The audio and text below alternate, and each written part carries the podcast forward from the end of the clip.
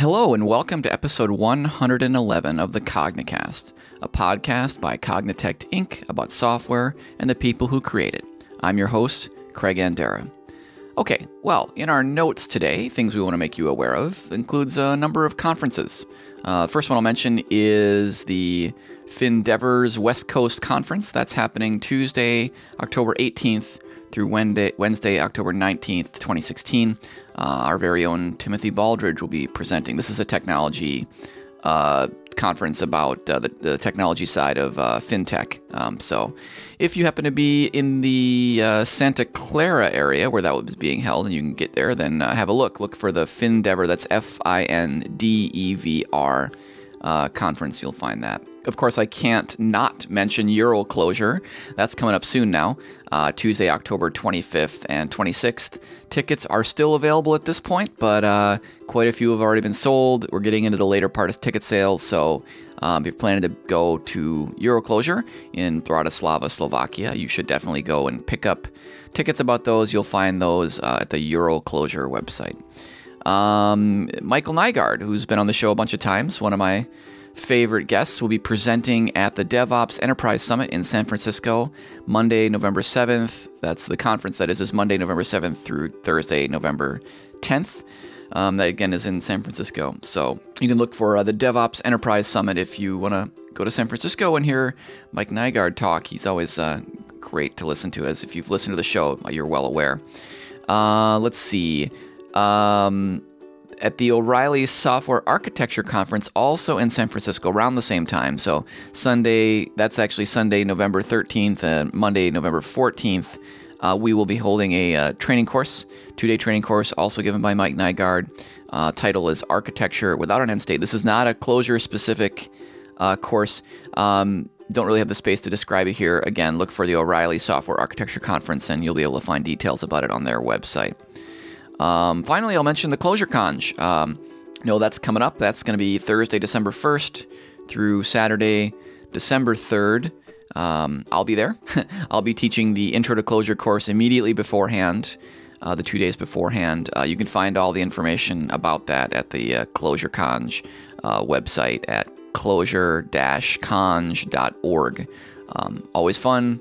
Um, just a great time. One of my favorite things during the year is to go to that. Uh, tickets are also still available for that, but um, there's no guarantee that will remain true forever. So we're about two months away. Would not be a terrible idea to go and, and get your tickets for that. Um, head on down to Austin and join us there. Um, I think that's all I have for announcements, so we'll go ahead and go on. Uh, upcoming now is episode one hundred eleven of the CogniCast.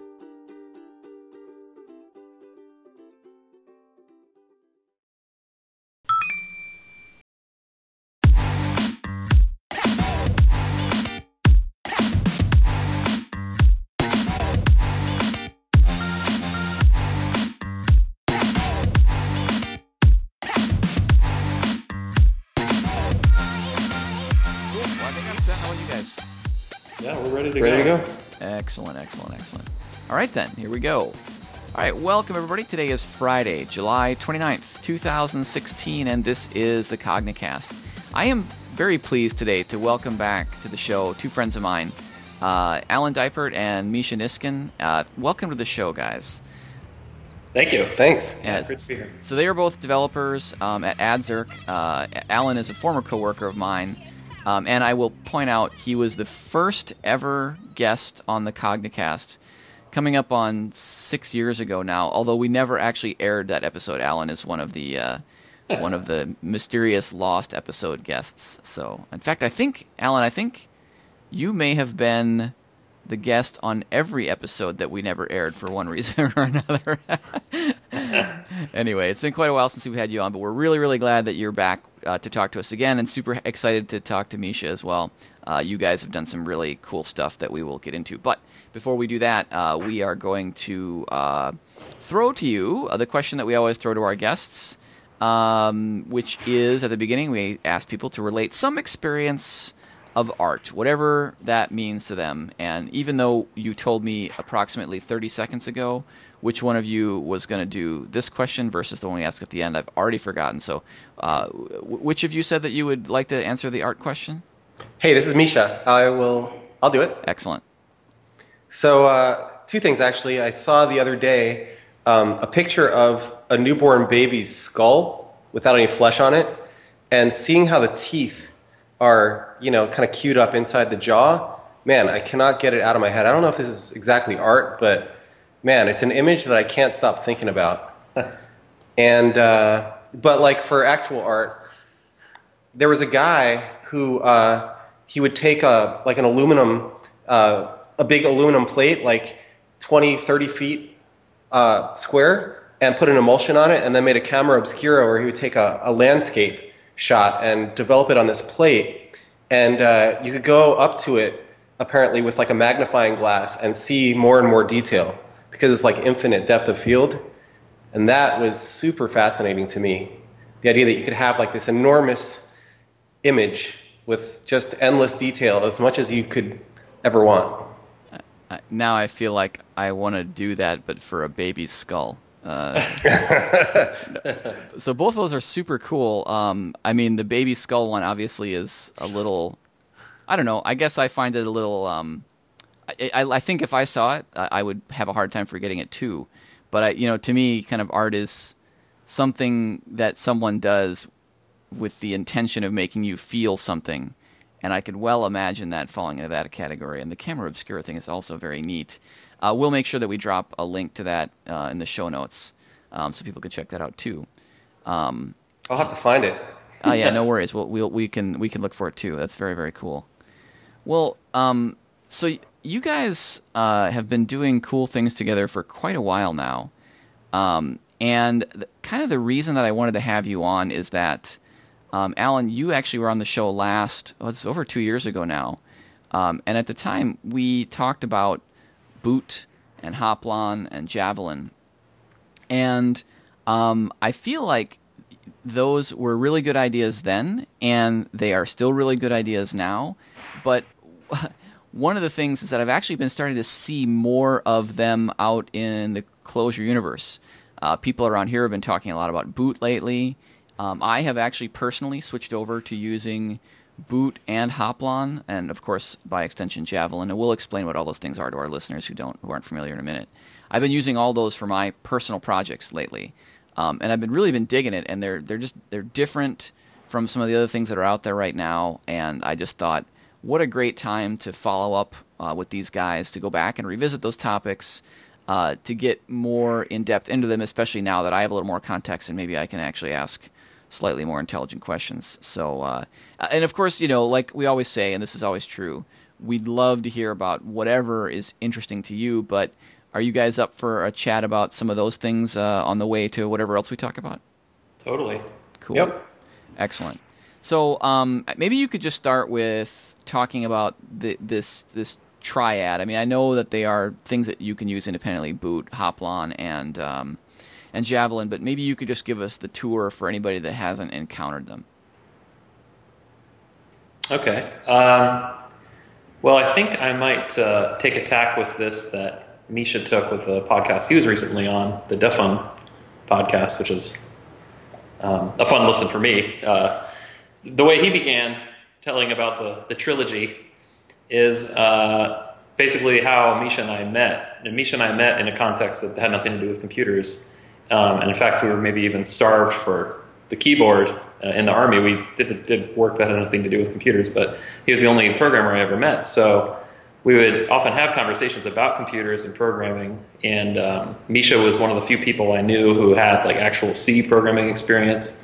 And I knew a lot of things about the web that Misha didn't know, so we we, we had a lot of interesting conversations.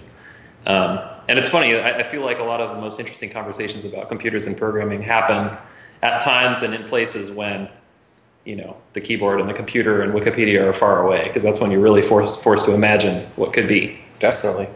So um, we had a lot of those kind of conversations, and then when we both left the Army later, we we started to work together at places. This is another kind of cool phenomenon in the professional computing world that I, I know a few groups like us who sort of do this, but basically, you know, you work at a company and then you can influence hiring, and you know who you work with well, and you look in your address book and you call those people up and you get them on, you know, into a team. And I think some company out west even started hiring teams, just flat out. They would hire groups of two or three people. So I found that my pro professional trajectory has kind of orbited groups of people and individuals, and those individuals is Micha. The same is true for him. So we were working at places, and we would hook each other up with contract work or jobs at those places. And as we worked together more, we started to develop. Uh, it's not. I wouldn't call it a philosophy, since it's not formalized at all. But basically, when you work with someone or a small group of people, you develop a way of working, and you develop a perspective on how you gather the inform information and materials together that you need to do work, the, the tool set and the outlook. And um, I think after that, after you've done some things together in a small team or with another person, then you start to develop like actual tools that you use to do these jobs that both people know how to use. And Boot and Hoplon and Javelin are things that emerge from that uh, collaboration. They're, they are uh, more or less tools that followed conversations that Micha and I had. And then we would independently go research things and build our own prototype things and show them to each other and argue about it, and we ended up arriving at these set of tools, I guess, a few years ago is when we, we arrived at them. Not much has changed about them since I last told you about them two years ago. Um, yeah, I mean, we, we were basically like in it together, like doing, you know, working, trying to make money. And there were problems that we needed to solve to be able to, you know, you don't want to solve the same problems all the time. So, you know, little by little, we would, we were working on these problems. And because there was two of us, and because we were always, you know, working on the same kind of things, it was, you know, we could be a little bit more ambitious. Like, and you know what I mean? So like for us, we've solved some of these problems like forever. Like we're just going to use the things now, and we do other things, you know? Yeah. Mm-hmm. Yeah. Yeah. Yeah, I guess if we had a dynamic, it would be maybe the idealist and the, the skepticist.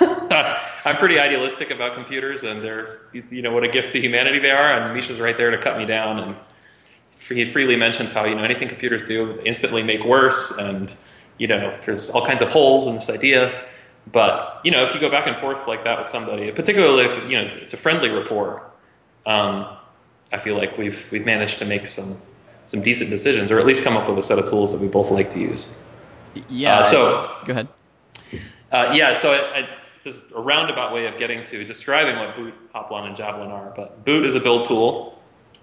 Uh, Basically, it's it's uh, more a library of Clojure functions that help you craft your own build tool to match whatever your build scenario is for any definition of build that you have, um, which makes it difficult to explain, but we'll, you know, we'll get into that, I'm sure. Um, and we came up with the idea for Boot after working on a web framework because uh, called Hoplon, because the web of today requires sophisticated tooling to get anything done with, just because there are so many technologies and file formats and uh, yeah, not only that, like at the time, so this is in like twenty twelve, ClojureScript was pretty rough then. I mean, not, it was still awesome, but you know, we needed different things, and uh, you know, having our own, like, so you could do a lot of things in the build process if you have a flexible enough environment to build in. And that's where we found, like, we didn't we didn't have that, so we made it. And so in Hoplon originally, there were a lot of things that were actually going into, you know, the ClojureScript world and changing things around, you know. So implementing stuff that we wanted, but, you know, it doesn't make sense to go and try and get it into the ClojureScript compiler. Like, we just want to get work done, and if it works out, it could be, you know, upstream can take it. But we just, like, right now, we want to get our work done, you know? Mm-hmm. Um. Yeah, so Boot basically was filled in the holes that were missing for us in our workflow, because we were very convinced that ClojureScript is the way to build stuff, especially what we need to build a single-page app. Um, but, you know, the tools were not just immature, but they were more or less non-existent. The Align C L J's build pre predated what we were doing, but it was not used very widely, and ClojureScript, ClojureScript in general wasn't. Um, so then Javelin is a ClojureScript library that was part of the Hoplon framework. Uh, so they're all they're all loosely related to each other through this this goal of ours back in twenty eleven, twenty twelve to come up with a solution for building web apps. Uh, but now they're they're they're usable separately from each other. You can use Boot without using Hoplon. You can use Javelin without using either. Um, they're they're definitely separate pieces. Yeah, and so I think um, of the of the three, I think Boot is the one that people are most likely to encounter simply because the other two are ClojureScript specific. Uh, and Boot, of course, is usable even if you never touch ClojureScript. Um, and I think, you know, it it exists in the same space as Leiningen. I don't, you know, it, it that's the tool that most people are using, that if they go use Boot, then they're no longer using Leiningen, which is what I've done. Like, it's a kind of an either or, although I believe there is some, maybe you guys can talk later about um, what it would mean, if anything sensible, to to use both. But I've I've been using Boot for this this process of builds, and the thing that I've been struck by really, and this is something, Alan, that you explained to me last time, but that, you know, once you get a chance to use a tool, that sometimes is what it really takes to kind of start to viscerally understand things, is is that it really is quite a different approach, in that it feels more like programming Clojure, right, about, you know, writing functions and passing data through functions, than yeah. something else where you have, you know, like a D S L and you're you're building an interpreter over that D S L, right? Is, does that make any sense? Yeah, totally. Yeah, the the way I see it is is uh, the Boot. I mean, the reason why it's called Boot is because all it really does, like the objective of Boot, is to bootstrap you to a place where you can program in Clojure. So it's like the minimum that you need to get Clojure, to make a Clojure program that will do something useful. But then additionally, it provides some some functions that you can use, you know, like namespaces and libraries and whatnot, that you can use to do things that you commonly want to do when you build stuff. But primarily, it just gets you to a place where you can start writing a program, and then you can do anything. Right. Now, and of course, you guys do provide some. Um, uh, actually, that's a good question. So, what does it look like to start a project in Boot? I mean, if I'm using Leiningen, I say line new whatever, and then I have a project C L J, and I, you know, then I say line REPL, and now I've got a REPL, and I'm off and, and running, and I add dependencies in my project C L J. For people that haven't used Boot yet, what's the what is the process like uh, for Boot? And then we can get into how you advance your project, like how you go beyond the default. But what is the sort of default intro, introductory user experience? Yeah, what do you do? Well, I think the default, pro- so, you know, project I think is a pretty overloaded, overloaded term, because it can mean one of experiment, application, or library in general. Or an experiment is something where you don't even care to have a file. You just want to see how some library works, or try out some function idea you came up with on the train or whatever. And there are libraries where you already have some code or some idea for a code, what you want to create, and it's going to be su- supporting some other application, which is a separate project. And then you may have an application which is going to be uh, code that's purpose-built to solve a problem in the real world, outside of the domain of programming, probably, you know, for your client or your boss. And um, all of those three things in Boot have the same starting point, usually, which is the boot command.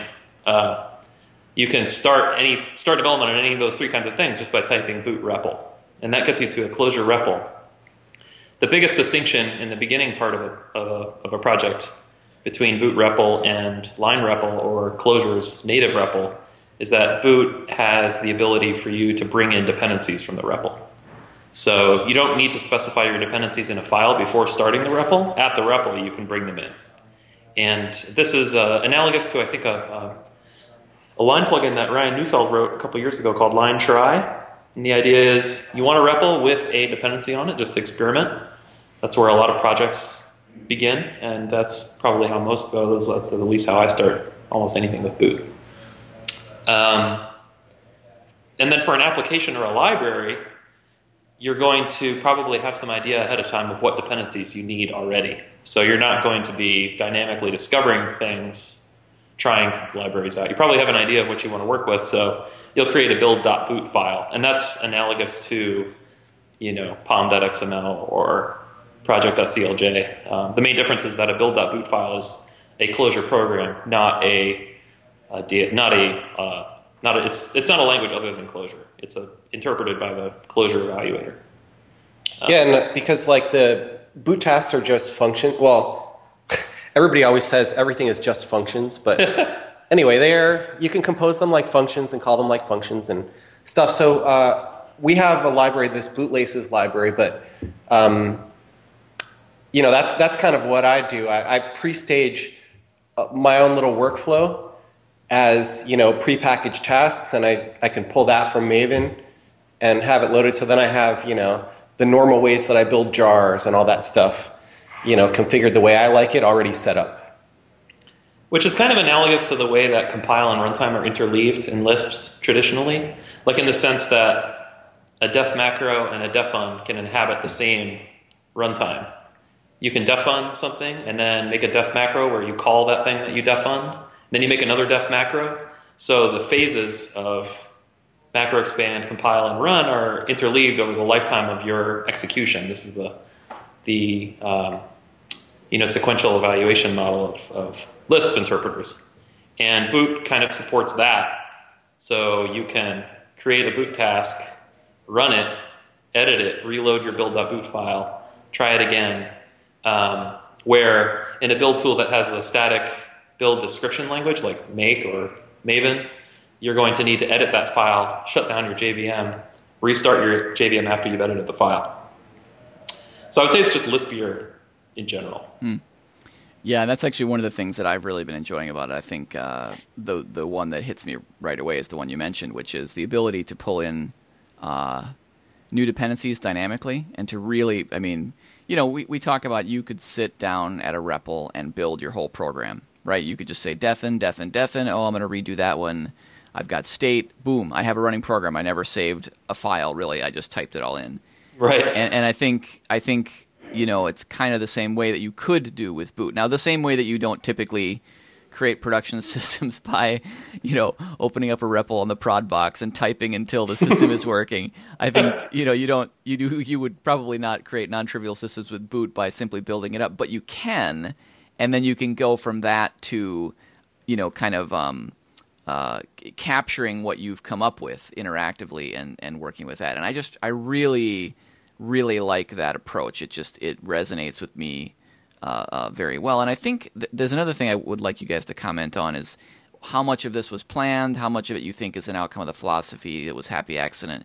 But it seems to me like one of the places where Boot really shines is um, actually hard to explain to beginners because it, it has to do with, you know, the wins that you get as you get into projects that are more or that are less trivial, that are more, you know, kind of um, industrial strength where, I mean, Misha, you said uh, the way that I like to work. Well, you know, you have these projects and over time they're like, oh, we have to have some special asset build, asset pipeline build because, you know, people from the documentation team are sending us, you know, Word docs and we need to transform those somehow. We want to integrate that all in. And you know, you wind up with these extra bits that you need to do. And if you have a D S L approach, then you know you have to write an interpreter and find a way to express it, or you know do some other type of integration. Maybe it's a bash script. But with Boot, it's really let's have an execution model so that since my model is execution and it's in Clojure, I start right there. I say, well, I'm I have a process and it has steps and it does things, not a language where I say things. And then mm-hmm. I have to write a, a, something something that knows how to speak that language. I don't know if that makes any sense, but it makes it, it makes a lot of sense, and it actually gives me a thought of how to set up Misha to explain it. So I'm gonna I'm, I'll try this. I'll try to okay. I'll try to you know Hit pass it. it to Misha, and so then you can spike it. Bump. All right, I did the bump. You're doing the okay. set. Got it. All right. Yeah, I'll set it up. So um, I heard Rich Hickey say, maybe in a talk when I was in the beginning of my Clojure learning. Five, six years ago, seven years ago, uh, about why Java, quote, won and C++, quote, lost. Now, of course, C++ hasn't lost. You know, a lot of people use C++, and there's definitely a, a space within application and library development where C++ is very much alive. But I think uh, fifteen years ago or twenty years ago, people saw Java and C++ as competitors in the development of large-scale applications, where large-scale, you know, has is some function of application size and team size. And uh, he made the, the point that, you know, Java developed over time this library ecosystem where C++ more or less stagnated in, in, as far as libraries go. And his reasoning for that disparity was Java gave library authors the elements they needed to capture workflows um, in a way that could work universally. And one of those key things is probably garbage collection. Um, you can't combine libraries that have different strategies for allocating and deallocating memory, because each of those strategies forms a life cycle, and it's very hard to interleave resource-dependent life cycles. It's just like a super hard problem, is coordinating I O like that. And that's basically the problem that garbage collection solves. Obviously, there are trade-offs involved, but um, you know, if you want to share workflows and combine them meaningfully, you definitely need garbage collection. And what garbage collection lets you do is have uh, what what you might call first-class data structures, in the sense that the system supports the tracking and management of anonymous structures. So, you know, functions can take managed structures that are managed invisibly by the garbage collections, underlying part of the language runtime, and they can also return these structures, and they don't need to manage them uh, while they're using them. And so, you know, that, that lets us that lets us bundle up solutions to problems in ways that are very easy to consume. Um, and so, I think one of the things we came to appreciate after working on Boot, and it, I, I should say, it's not like all the pieces of Boot we just figured out in one of our conversations in the Army and then sat down and typed it out. It's definitely been years of fumbling and hitting guardrails and slapping each other around and eventually arriving at something that works. Um, but one of those things was identifying what, what are the parts, what are the aspects of build processes that are preventing us from doing this like programming. Like, what is preventing us from capturing workflows and sharing them in libraries like the way we do in the J V M or in Clojure? Um, and I think the two things in Boot that represent those first-class structures are pods and file sets. Yep. And then, Misha, it's over to you now. Spike it. Yeah. Uh, a weird thing, well, a different thing about Boot is that there's no uh, there's no dependency graph or anything like that. So Boot isn't going to do anything. Boot doesn't try and figure out what you're trying to do, and it won't do anything unless you explicitly tell it to do it. You need to call a function or compose some things together and then call that. And so that's kind of different than any of the other things that I've really used in the past. And um, but one of the things that means is that, like, it gives you, I think it gives you a lot more flexibility and reach, because, like, to the programmer, when you're setting up a workflow, a pipeline, you it's obvious to you what you need to do first and what you need to do next and so on. But it might be very, very difficult for the computer to figure out what the dependencies really are. And you might make a mistake, and when you do your build, you see immediately what went wrong, and you reorder things. So to a human, it's pretty obvious what you want to do, and so you just have to have a very direct way to tell it, to tell the computer to do it. And, you know, Lisp obviously gives you the best way to describe to a computer what you want it to do. And so, so that's one part. And um, another part is that a lot of the A lot of the the the more odd things in Boot um, arise from the need to keep this J V M alive for as long as possible, because it's expensive to keep restarting J V Ms and stuff. So that means that we have to we have to think really hard about how to manage, like, the mutable J V M substrate uh, and build things on top of it that would still. that you could still program with some of the affordances of immutability. And so that's, like, where pods and the file set kind of come in, where you can isolate things that mutate. In other words, you can make a pod that isolates class path mutation. Or you can, and, and you could have that pod creating files in an anonymous temporary directory that only Boot really knows where it's located. And then you could take those files and add them to a file set, which is an immutable representation of the class path of the, you know, the main pod that you're in. And so I think, yeah, I think a lot of it kind of emerged from the fact that there's a need to get incremental compilation and long-lived, you know, like, that's a lot of the reason why the REPL, why there was so much emphasis on everything being workable from the REPL, because you have a long-lived REPL session and you want to leverage that. You don't want to have to keep restarting it. So, mm-hmm. yeah. Right. So you mentioned um, a couple things in there, it's a lot of super interesting stuff, but you mentioned concretely pods and file sets. And I have to say, as a relatively new user of Boot, these are not actually things that I am smacked in the face with. I mean, I know they're there, but, you know, I write a build boot file and I kind of say boot REPL and maybe a couple other things, and you know, it's fairly easy for me to add my own steps into the build and whatnot. And I haven't really had to to confront what a pod is, what a file set is. So um, educate me. Like, what what are these things, and and how would I use them? What am I missing out on by not taking advantage of them? Man, you know, that's that's actually like uh, that's a that's a thing that that I really lo- like. I like it when people say that, because I think it's really great to have software that separates like architecture from building an actual application. Meaning, like, uh, so like this is what we try and achieve with Hoplon as well, where you make you make a, a bunch of libraries with where the actual functionality is, but you should be able to assemble an application out of those components just by composition, without knowing too much about the internals. That and if you if it's really done well, then there's so many ways that you could compose them that it's that, that you could stay out of that world unless you need to do something novel, which is. So I, I I'm glad you said that. It makes you feel good. Good, yeah. No, it's I, I have quite enjoyed it. I mean, we uh yeah we'll we'll, we'll talk more about my experience because I've been primarily using with Hoplon. Maybe when we talk about Hoplon, but uh, but explain to me what um so you know given that I don't have or have not yet had to know, I still am enjoying boot enough that I'm like, well, at some point I'm probably going to want this stuff. So arm me, arm me with the knowledge of what pods and file sets are, so that when I have a problem, I will go, aha, that is a file set shaped problem. Sure, maybe I'll do file sets and then Alan can do pods. Yeah, I guess that's it's cool. Worth saying that there's the, kind of the, tr- the the three pillars of, of boot are probably tasks, file sets, and pods. And um, tasks came first, and those are the things that are just functions.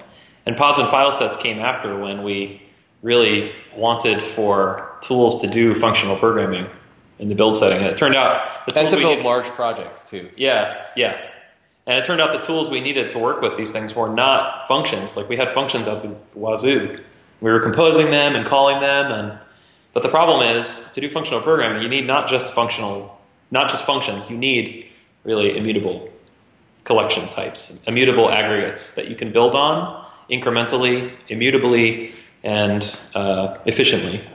Um, and I think uh, pods and file sets are, are, are really the values that you work with with tasks, which are functions. So yeah, so maybe we do file sets first, because pods kind of pods are more useful when you're using them kind of with yeah, file sets. Or we so. could do like a problem approach, like you're you're building a thing and you want to make do some kind of processing, and how do you do it? Or yeah, I mean, like for file sets though, like at the high level, um, what you want to do in a build is you have a bunch of artifacts, which is things that are on the class path in the J V M and things that might end up in some kind of packaged artifact, like a jar file or just a directory that has a bunch of files, whatever you want at the end. When, like when boot stops running, you're going to want to have something, usually. It might be something that you ship to S three, so maybe it never exists on your disk, but there's this concept of like having a, an artifact that you're creating. Um, and in order to create that, you take some source files that are usually in Git or something. These are the files that are owned by you that you're working on. And then you run this build process on it, which performs a number of transformations and does a, a number of steps sequentially, and at the end, you know, produces these artifacts. And working in the J V M and in Clojure, uh, what you need, you're going to need to manage the class path, which means um, so you could pull in jar files and, and things like that, which are treated more or less immutably by the J V M, meaning once a class loader has, you know, loaded a jar in there, you can't really unload it. Uh, but there's also a mutable class path, which is you could add a directory to a class loader, and you could add and remove or change files from there, and it doesn't cache them. It doesn't cache the, the you know, the byte code that was generated from them. So you could. Um, so part of what Boot does is manage the class path for you. Um, and the reason why you'd want to do this is because one task might create some files that need to be on the class path for the next task, because traditionally all the all the actual Java machinery that you're going to use, like the Java compiler, the ClojureScript, the Google Clojure compiler, all these big giant projects uh, that predate Clojure and Boot and everything, um, expect to find things on the class path, and they put things back somewhere in a directory usually. So we needed to like work within that within that world. We don't want to throw away everything from the J V M. So that means that when a task is doing its work, its input is generally going to be on the class path, and its output is going to go into some directories or something. And then we're going to want to take the output maybe and merge it into the class path. So that's where the file sets come in. The file set is an immutable snapshot of all the files related to this build. So there's some of them are on the class path, some of them are not, and they're organized in different ways, but it's like an immutable snapshot of the file system. And its um, physical manifestation sort of is a record type, so a Clojure record, uh, which is an immutable data structure. And given a, a file set object, this immutable record, you can call methods on it to sync it with the file system, say, which means like make the real file system and the real class path and so on like my file set object. Uh, you can also do git-like operations. So you can say add all the files in this directory here to the file set. And underneath it is, the, the implementation of it is more or less git. Content addressed yep. um, stuff. Yeah, so so you can like you can add files and then commit them, and when you commit them, you know, they get synced to the file system. And then you can pass, you know, you can hold on to a file set. So somebody passes you a file set, you do some work, maybe create a new file set, give that to someone else, but you can still hold on to the one that you had, which is the benefit of immutable data, right? And so if you want to roll back time and reset the file system to where it was when you first started, you can just commit the file, the file set object that you've saved. Uh, and the file system will be just like it was in that state. Uh, so the, so the, the idea is that a task uh, gets a file set given to it, which represents an immutable representation of the state of the file system. And then it does some work, uh, which is, you know, for side effects, creating files and things like that. Compiling stuff. Yeah. Less Java, A O T sure. Clojure, whatever. Making E R B files into H T M L files, whatever it is. Yep. And then, uh, and then it takes the output of that and adds it back into the files to a new file set, and then passes that to the next task. And so this is good for like the incremental build cycle, because every time you, you know, the, the pipeline is a, a bunch of nested middleware, um, kind of like a transducer, and it can keep calling itself. So each each step can call the next step. One time, zero times, or many times, however however they want, and pass it, you know, a saved file set. So, mm-hmm. Right, that's the pipeline aspect, right? Yeah. Right. Yep. So the file set was necessary for the pipeline to work properly, because you need to be able to rewind to any step in the pipeline to rerun it, if that makes sense. Uh, actually, I don't quite follow that bit. Like, what is the... Give, and maybe you can help me with an example of where I would need to rerun some step of this process. Sure. So, like, I made a, a task recently. Like, I wanted in ClojureScript to be able to do refer all and use ex- accept, you know what I mean? Mm-hmm. In other words, like, refer all the names, whether they're... And I don't want to, like, distinguish between macros and... So I thought it could be done, so I, I was like, the first thing I'll do is I'll make a boot task to transform a file into a different ClojureScript file, right? So it takes, so I have foo dot c l j s in my source directory of my repo, and uh, I put ns plus instead of ns, and I make a I make a, a boot task that looks for every C L J S file in my project, and if it sees that the first form is ns plus, it's going to perform this transformation, which finds out like which things are macros, which aren't, and adds them, you know, and transforms it into a regular ClojureScript N S macro. Um, so what I want to do, though, is I want to replace the file that was there. So if I made foo dot c l j s in my project, I wanted to just replace that with the modified one so that it can go through the compilation, the rest of the pipeline, which includes like maybe the ClojureScript compiler and stuff like that, so they won't even know that this transformation took place. And in order to do that, you really need to have some kind of immutable representation of the file system, because you're actually replacing a file with a different one. So if I'm running an incremental, an incremental build where every time I change a file, it rebuilds things that have changed. So whenever I type in foo dot c l j s and I save it, it's going to run this thing, this pipeline again. And so it needs to be able to, to start off, to, to undo the changes that were done by subsequent tasks. Mm. Yep, you know what I mean? Makes, because yep. you're, 'cause you're doing destructive actions, mutating all over town, however you want. And so you need to be able to roll back those commits. Reset minus minus hard is basically what it is. Yep, that makes a lot of sense. I, I, I mean, and, and that and that example is a good one, I think, because, you know, because you mentioned the N S macro, right? That's actually a tough one to to do any other way, right?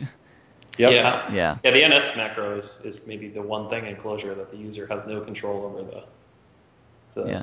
the operation of.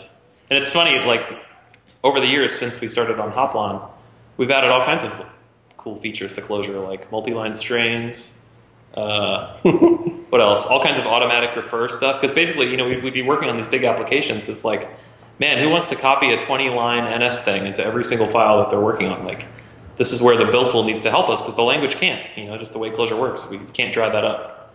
Um, so historically, we've been pretty skeptical of features going into Clojure that solve these problems, because we our, our view is kind of, if the build tool can solve it, then the language should not.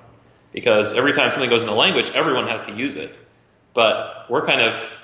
And the administrative overhead of, like, you know, just discussing with hundreds of people when you could just have your own, you know what I mean, like E S six versus making a macro that gives you let in five minutes.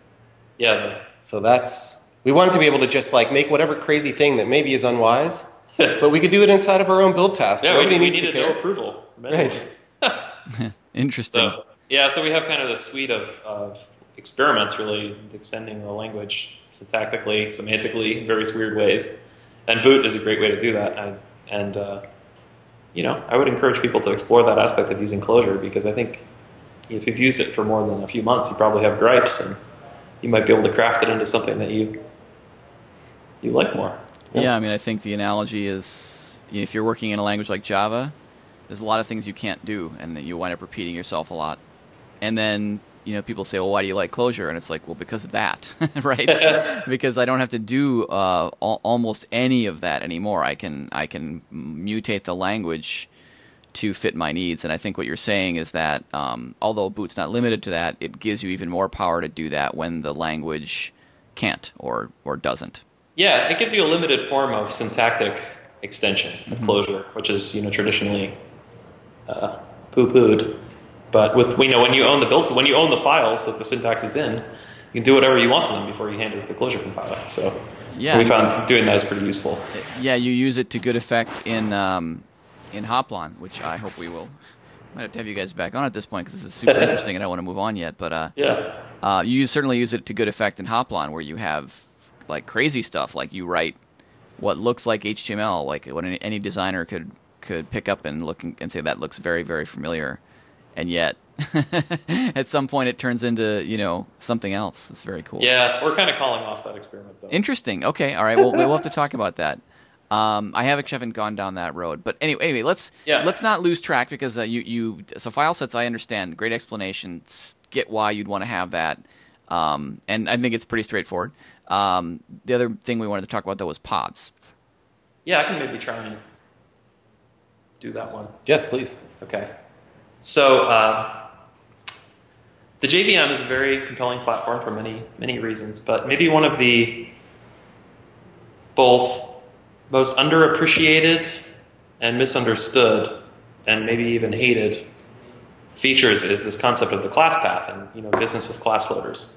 Um, this is like, you know, a mid-level to advanced sort of Java person adventure. At some point, if someone interacts with class loaders and dynamically adding Java classes or resources to the class path, depending on various situations. And it's something people are will run up against at some point in their usage of the J V M platform, regardless of what language they're on. Um, and they're one of those things that, that are very unwieldy, but it's also very powerful. Once you understand how class loaders work, Uh, you can do some pretty powerful things. And uh, Java application servers are examples of things that people have built that are based on the, the utility of the class loader. The idea that you can have a J V M, for instance, uh, serving multiple different web applications, and each of those web applications has its own set of dependencies, maybe different versions of the same dependency. Um, and the way you can do that is with class loaders. And, and the, the class loader thing is not... I, I'm not aware of any other language runtimes. I'm not, I don't know much about the C L R. I'm not sure if it has a, a class loader type thing. Um, but the, the, the really weird, compelling thing about class loaders in the J V M that distinguishes them is that they are uh, values, more or less. And not a, it, they're, they're first class in the sense that you can create a variable that contains a class loader, where a class loader is effectively a global scope for some execution context. So code that runs inside that class loader can see things that code running outside of it can't necessarily see. So it's almost like you're running J V Ms within J V Ms for a lot of values in J V M. And um, this is, so it's, you know, it's a scoping mechanism. It's a, a basically a first-class global scope. But because it's so difficult and tricky to work with traditionally, few people, uh, even if they need them, sure, sort of shy away from working directly with class loaders. And there's some gotchas, some historical uh, things about class loaders that make them kind of daunting. But any J V M language makes good use of class loaders, and anybody who's doing any kind of application server type stuff where they have, you know, have some kind of uh, container for other kinds of app is going to do class loader stuff. So pods in Boot are basically the working person's practical class loader. It is a set of functions that give you the ability to create a class loader, more or less, and to run code inside of it, and to get and to ship data to and from this isolated environment. So it's like a very lightweight Clojure runtime. What's specifically that? Specifically Clojure. Yeah, yeah. So each pod is a Clojure, an instance of the Clojure runtime running inside the same J V M that the creator of the pod is running in, but uh, it's a totally different Clojure runtime. So for instance, if you do def x one in the parent Clojure runtime, but then in the pod you do def x two. And then you evaluate code, code in both places. In the in the in the runtime where you created the pod, x is going to be one. Inside the pod, x is going to be two. And um, there are different Clojure runtimes, but they're also different J V Ms to the extent that you can use Boot's uh, dependency resolution stuff to load dependencies into pods that sibling pods or parent pods will not see. And so the utility of this is. Um, For, I guess one of the one of the reasons I use pods a lot is I, we do a lot of stuff on A W S, and when I can, I use Clojure libraries that add niceties to working with A W S Java A P Is. The problem though is that a lot of these different Clojure libraries depend on different versions of the A W S S D K, which is a massive dependency, uh, and you can run into weird problems if you load it multiple times, different versions of it. So one mitigation is you can add. You can create a pod, so you create a Clojure instance, then you add dependencies to it, for instance, the A W S S D K, and then maybe Bandalore, which is a library for working with S Q S that depends on the S D K. Now inside that pod, you can run Clojure code that uses Bandalore, uses that version of the A W S S D K, but is not impacted by whatever version of either of those libraries you load into the, co- the parent pod or the parent environment in which you've created uh, the pod. So it's a way for you basically to work, program as if you're spawning new J V Ms with totally different sets of dependencies and then communicate with these runtimes.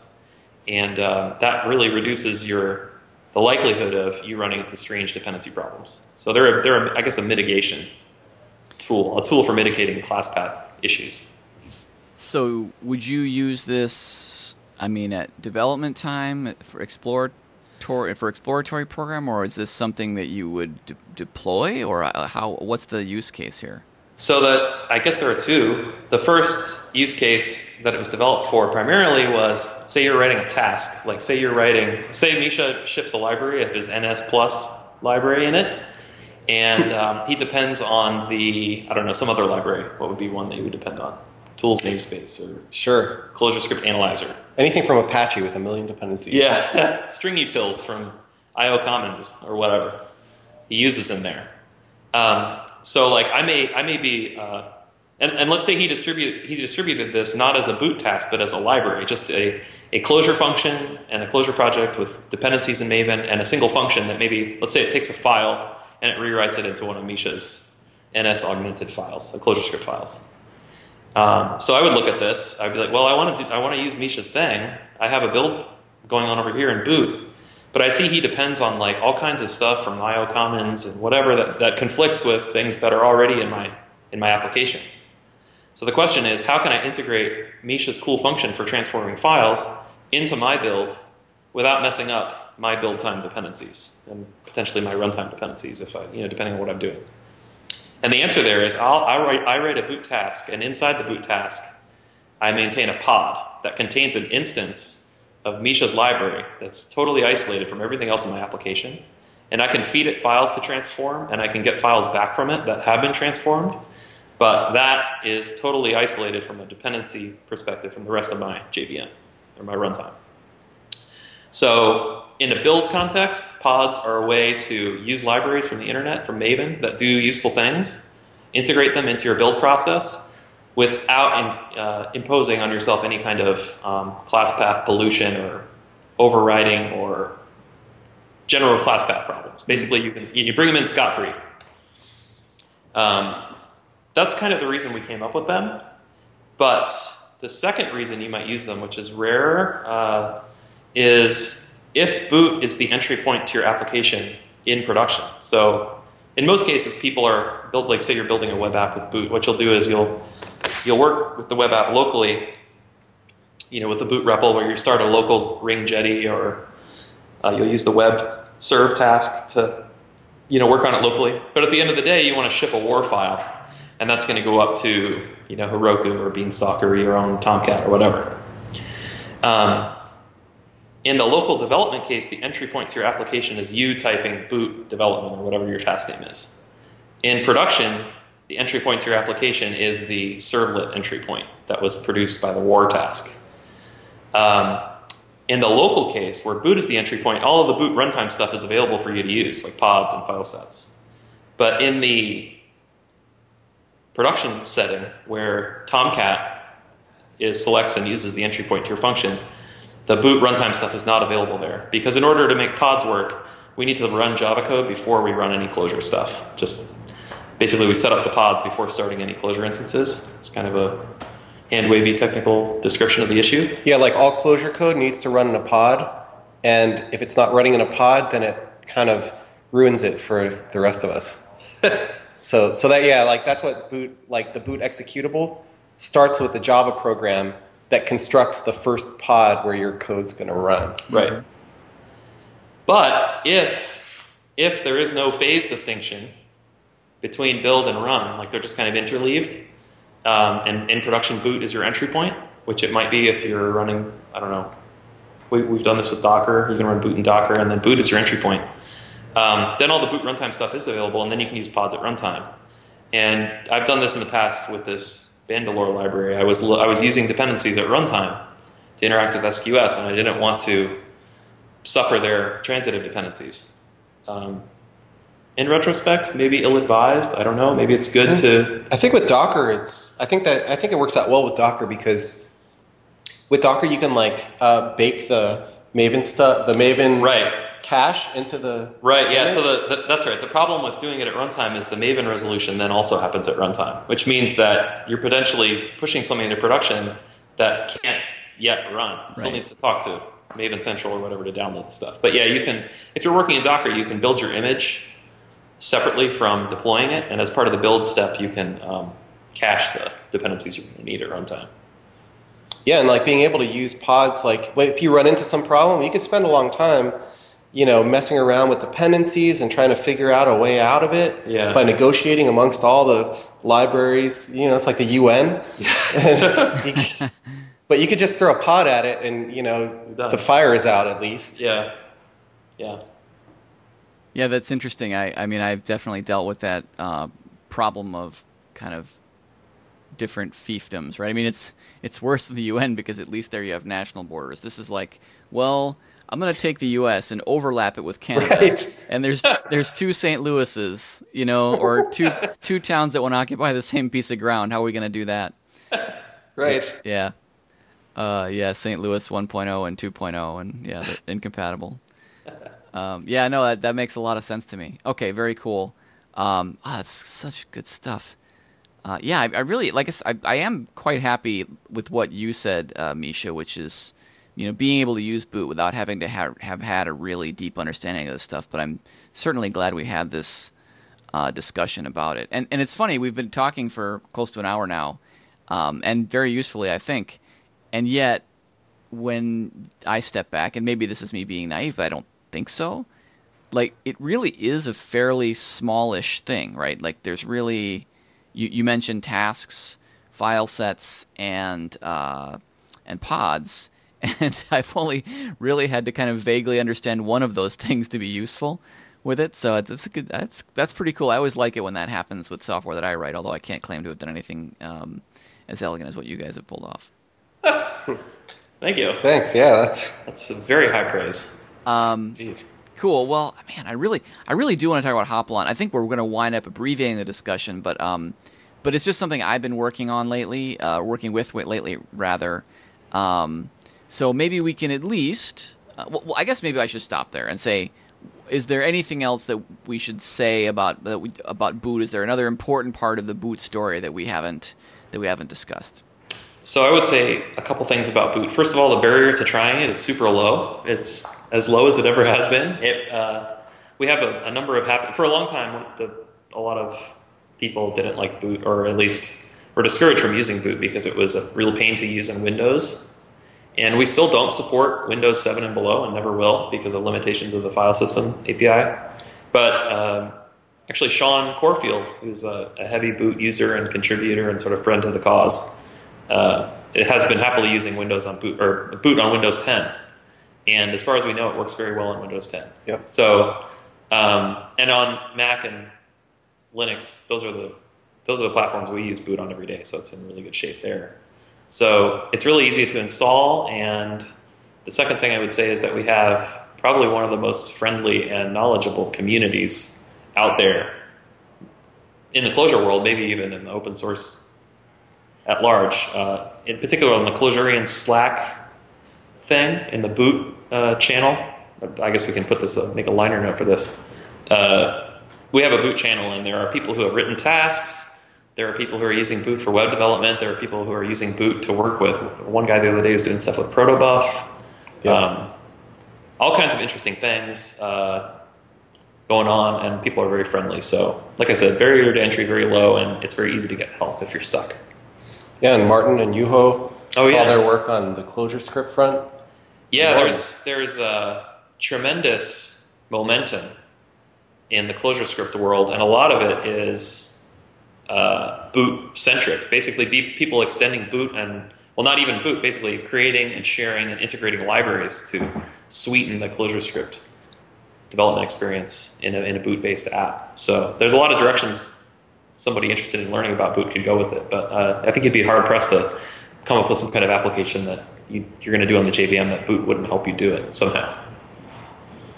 Yeah, I've certainly had no trouble doing the things that I've wanted to do. Uh, and I've done, so far, one, I would say, definitively non-trivial application.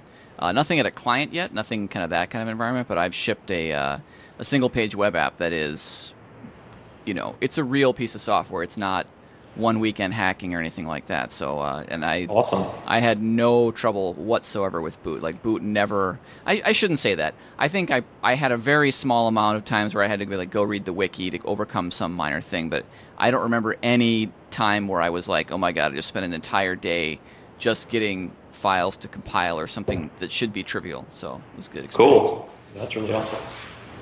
Um, awesome. Well, man, I really want to talk about Hoplon. So let's let's do that. We are going to wind up cutting it short. There's no question, because I think uh, Hoplon is another very interesting piece of kit. And given that we just spent an hour talking about Boot, which is also interesting, um, but given the relative surface areas, I suspect that we would wind up with a three-hour show, which we attempt not to inflict on our listeners. um, so, but I, I think maybe if we could at least get you guys to mention what uh, Hoplon and uh, and of course Javelin are. Uh, I do have a couple quick things I'd like to touch on, and then we'll have to figure out a time it makes sense for you to come back and to and to for us to really devote the time to it that it that, that it would deserve. Sure. Well, I guess, you know, I would say we can we can cover, we can get into it here, but uh, there's also a Hoplon channel on Clojurean Slack that has an active user base, and we're there. So, you know, anyone who's listening to this and is, uh, wa- is wanting for more on Hoplon or any of the things we're about to discuss, they can always find us there. Yeah, you know what? I have to say that, like, so all these things, for me anyway, is like the main it's really, I don't know, for me, Clojure is very unique in my experience. Um, and and like the Hoplon and Boot and all these things, they're very, uh, it's it's kind of like, it's very rewarding to me because they're things that, I mean, as far as, as my use of them, like professionally to make money and to get actual work done, like they're pretty much done. Like they do everything we need them to do. And we're moving on to, you know, we're thinking about other problems now, and we don't need to keep solving these problems. And that's, I've never experienced that before using Clojure. Like uh, using other languages, I'd always end up, I could never form the abstractions that were, you know, durable and composable enough to you, to be used in the next project. You know, I would always end up having to rewrite something or solve the same problem over and over again.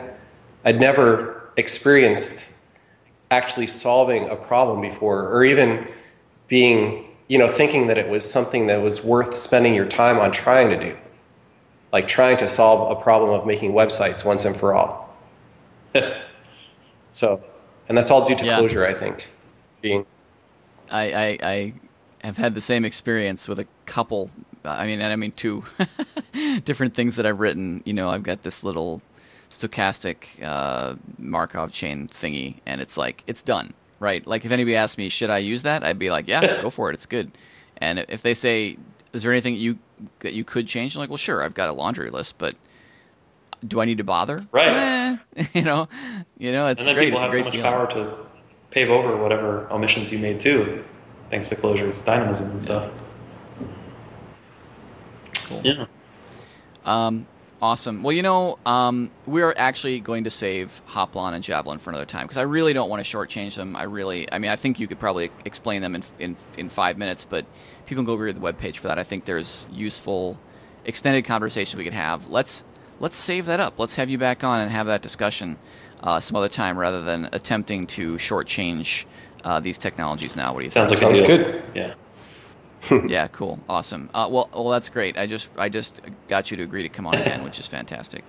Um, well, cool. Uh, so I, I guess I will say though, um, even though we're not going to, you know, spend an hour on Hoplon, um, I always reserve time at the end of the show, as much as makes sense, as much as we need, uh, to talk about anything else. We often have a main topic in mind today. We certainly did, but. Is there anything else? Yeah, like, here we are, right? This is a good opportunity. You know, what else? What else is going on that we should talk about? So there was today? Something that I wanted to mention, um, and it, it, it's it's funny you brought up the, earlier in our conversation the production of the Pluralsight course. There's a uh, project that I have started with Daniel Higginbotham.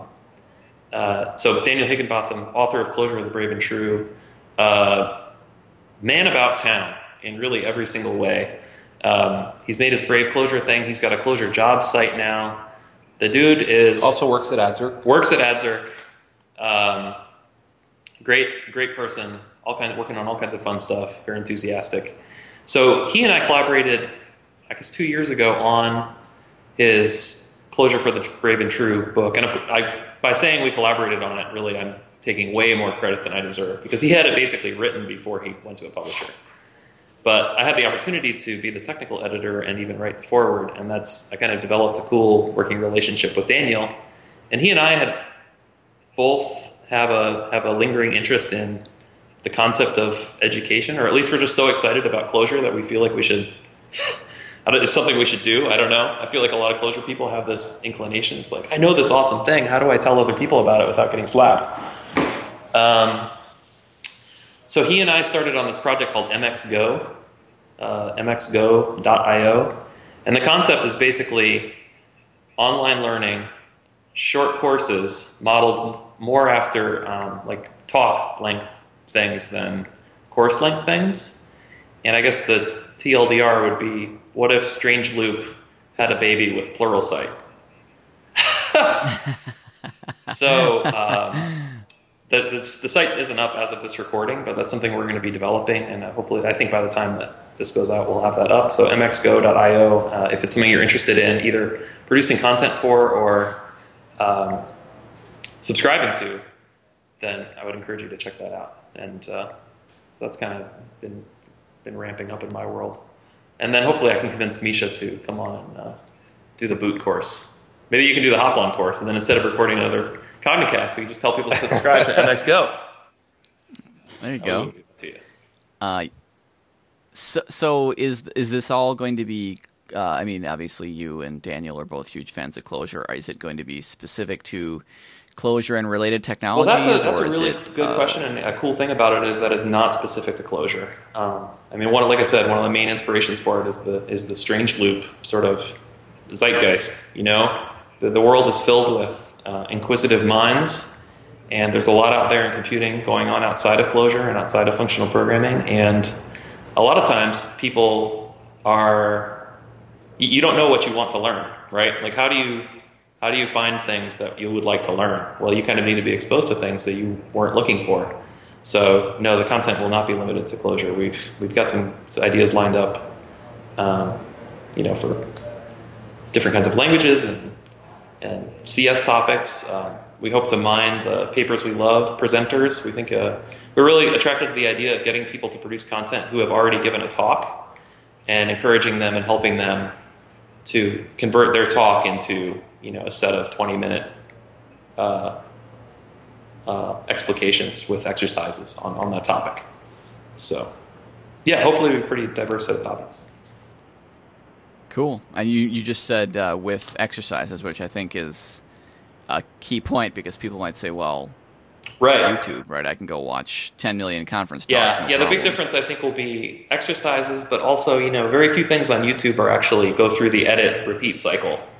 Um, which, you know, I experienced in real time with you when you and I were making the Pluralsight Clojure course. Like, I can lay down a track, yes, and in did. my mind it was amazing. But if you look at it and you're like, you know, you forgot to talk about this, you said this word three times, there's a typo on line twenty-five, you know. And that's sort of, not to disparage people who make content on YouTube, because I think that's a great way to find new material too and to see awesome stuff. But, um, you know, it's free for a reason. Yeah, edition definitely makes a difference. I mean, you mentioned that you and I spent a week together producing a video.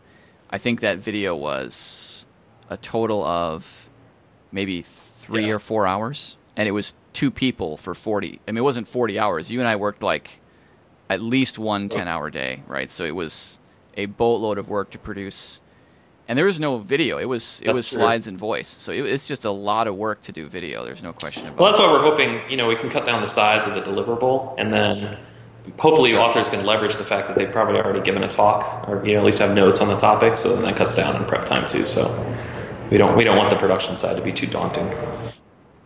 Right, and I think there's a lot of things you can do there for sure. The comment was more aimed at the fact that um, when you see something polished, right, there's there's oh, a difference, yeah. right? Like that you have to, that you like it's you know it's one thing to aim a camera like that keeps tipping over at you know somebody standing at the front of a room full of people, and hopefully you can hear them and whatever. Versus, oh yeah, I can make out what all this is, and there's like bookmarks yeah, or whatever yeah. it is. Yeah, totally, absolutely, cool, um, awesome. Yeah, that's great. I'm actually super excited to, to check that out. I'm I'm looking forward to to seeing what uh, what, what you guys have to offer. I think uh, the I mean, one of the reasons I go to Strange Loop is exactly what we were talking about, is like just a world full of cool stuff, and quite frankly, I'm not aware of a lot of it, and just being around like people who are essentially a list of what's, what's yeah. exciting is awesome. Yeah, it's, I think it's super cool that in our profession you can meet like, like at, at one Strange Loop I had the chance to meet uh, Chuck Moore,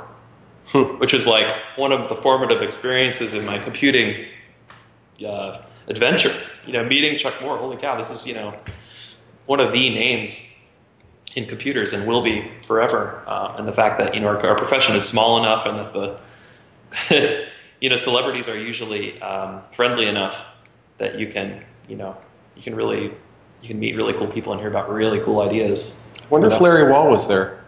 I don't think he was, but he oh. he gave that talk that you linked me to at some other conference recently. And that I ended up watching, it was really awesome too. But yeah. Cool. All right. Um, awesome. Anything else that we should make sure to get to? Misha, you have anything you wanted to share? Uh, well, I mean, I have like a little reflection on Boot, or are we past that time? Oh, no, no. Okay. It's all good. Yeah, yeah. So one thing that I think is uh, good about it is maybe that it exposes the Java primitive, the, the, the J V M primitives to you uh, in kind of a direct way. Like the you know, when you, you make a pom.xml separately from the rest of the packaging. And what I think is good about this is, like, I'm not a big fan of Java, the language, but, you know, looking at Java util concurrent, that's like, you know, for me, that was like a computer science education. And, you know, the way Maven is is engineered, I mean, it's great that I knew that, like, when I started working on Node.js stuff, because then I was like in N P M land and I could see exactly why things were not going well, you know? Mm. And so I think, like, for beginners, like, they might see, um, be exposed to a lot of the J V M things.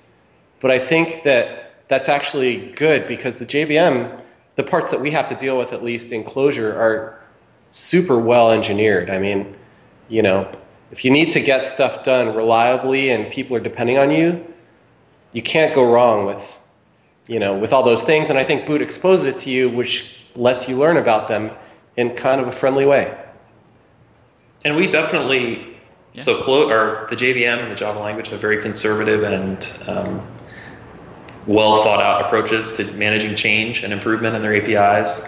Clojure, of course, does a spectacular job of basically never removing things. Just, you know, they, things will be added to the Clojure language, but things are never removed. It's an extremely stable um, runtime environment. And then we kind of try to do the same thing with Boot. We haven't had a breaking Boot in two-ish years, a year and a half. Basically, it's, it's, a, it's a huge goal of ours to not introduce breaking changes to Boot, because we have dozens of services that are Boot-based that we would like to upgrade periodically, and we do not want to suffer for. Um, so yeah, the whole stack, I think, is, like Misha says, can be daunting, but once you learn it, you'll know it for a long time, and it'll it'll give you the ability to look at other systems, to work with other systems uh, within a, in a new and powerful light, for sure. I totally just hijacked your your moment. No, I'm in agreement, dude. Oh, okay. All right. I felt like I was kind of swooped in. And no, that's what I was going to say. Okay, cool. Cool. All right. Well, that sounds like as good a place to um, wrap up as any. Uh, assuming you agree, uh, then, Alan, I will throw it to you for our final question, the one we always ask at the end of the show. Uh, we ask our guest or guests uh, to give us a piece of advice. Um, this can be of any any form that they uh, prefer, uh, whether it's advice that you've been given or that you like to give. And I often throw in the the... Ad addendum, it could be good advice or bad advice. I don't think I've had anybody take me up on the bad advice one yet, but uh, what do you uh, got for well, us, Alan? Well, so I found this really challenging because I have a, I have a conflicted, I'm conflicted about the, the very nature of giving and taking advice. Uh, I don't know. I, I, I look at a lot of things and I, I see someone got very lucky, and it seems like the luckier someone is, the more freely they give advice. But, like, what does their advice mean? You know, they're basically, that's like, you know, getting number suggestions for the lottery from a lottery winner. Is that going to help you? Is that meaningful to you? I, maybe. Um, so I, I racked my brain for, like, okay, this is like a computer podcast. What are some, who are the lottery winners? And give what advice I, on being tall. Yeah. Tell people how to be tall. Yeah, how do you, you obviously tall? know the secret. I, I have a bit of advice about sure. being tall. Can I inject it? So, uh, you know, I, I am myself nothing like your height, Alan, but I always I always wanted to be taller just so I could use this line where someone walks up to you, and I'm sure you've had someone ask you, oh, do you play basketball? And and I always wanted to be tall enough to get that question so I could respond, no, do you play mini golf? So I hope you'll use oh. that sometime. Um, anyway, but back to your, oh, your advice. I, I'll figure, maybe I'll, I need to get a Google Glass or something so I can record that moment and, and send it to you, because I do get asked that question a couple times a year. Um, so anyway, I racked my brain for, you know, like, what are some, what is some advice that I've really, you know, taken to heart or has, you know, really paid off for me? And um, then, then I thought, well, you know, in Matthew twenty-five, Jesus' parable of the talents, you know, is that the direction we want to go with this? You know, like, go religious with it? And I thought, no, probably no. It's, it needs to be like a computer thing. So I thought, um, well, you know, it's really dumb, but one of the best pieces of advice ever was given to me by my drill sergeant in basic training, which was, if you're going to do something important tomorrow, get everything ready the night before. which is, uh, you know, that's something that never really came naturally to me, um, preparing for things that are important. But it's a very simple thing, basically, especially if it's going to be early in the morning. You know, it's very simple. You just lay out the clothes you're going to change it to. Or, you know, if you have a test, you study for it. Um, a very simple piece of advice, but I feel like I, I personally, you know, I was never good at preparing for things because I just had great faith that it's going to work out for me every time. But, uh, you know, that was a piece of advice that I reflect on sometimes, and I think is uh, it's very simple and good. Be prepared for things that are happening tomorrow. Well, we're all Clojurists. We like simple, and that does not, as we are well aware, uh, something being simple does not uh, prevent it from being uh, correct, profound, or any one of another other uh, any one of a number of other desirable qualities. So I definitely appreciate the advice. And as a father of two smallish children, um, you know, things like that need to be said to you at some point in your life. Like, it's not obvious, like, automatically. So I'll have to, I'll have to maybe bring that one up. Yeah, well, I guess as a new father, I can say it's definitely paid off too, with, you know, bottle prep and clothing prep. There's a lot of costume changes yeah. when you're two months old. You waited till the night before to prepare for your kid. Yes. Laid out some clothes, and then yeah. ready, done. Well, you know, what is it? Amazon. There was Amazon Prime, but now there's Amazon. What is the hourly one? Oh yeah. Yeah. It's like just in time. I need a crib. I need a box of diapers. Stat. Yeah, you just install Amazon Echo or whatever it's called, the the thing that listens, and it, it hears you swearing, and the next thing there's a knock on your door with a bunch of diapers or whatever. Oh, the you need, button. Right? right, right. Yeah, yeah, yeah. Cool. Well, all right. We've degenerated into puns and computer jokes, but I I, uh, I do appreciate advice. Advice is very good, and I, I thank sure. you for sharing it with us. I love the fact that it came from a drill sergeant. That that just yeah, his version of it was a little more obscene, so I toned it down. But appreciate that. I appreciate yeah. that. Uh, I'm I'm converting it yeah. back in my head right yeah. now, but I won't share it. Um, anyway, like I said, you know, like so clearly people know that you know uh, I, that I've worked with you a lot, Alan. You've worked with Micha a lot. Micha and I have hung out a bit. So rather than uh, make people listen to our idle banter for the next forty-five minutes.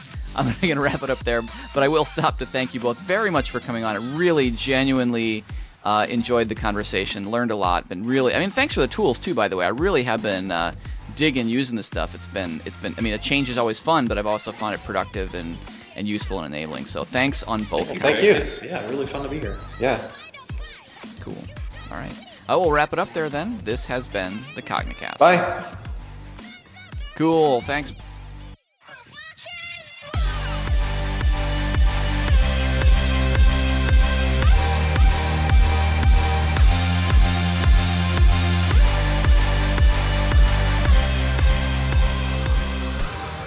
You have been listening to the CogniCast. The CogniCast is a production of Cognitech Incorporated. Cognitech are the makers of Datomic, and we provide consulting services around it, Clojure, and a host of other technologies to businesses ranging from the smallest startups to the Fortune fifty.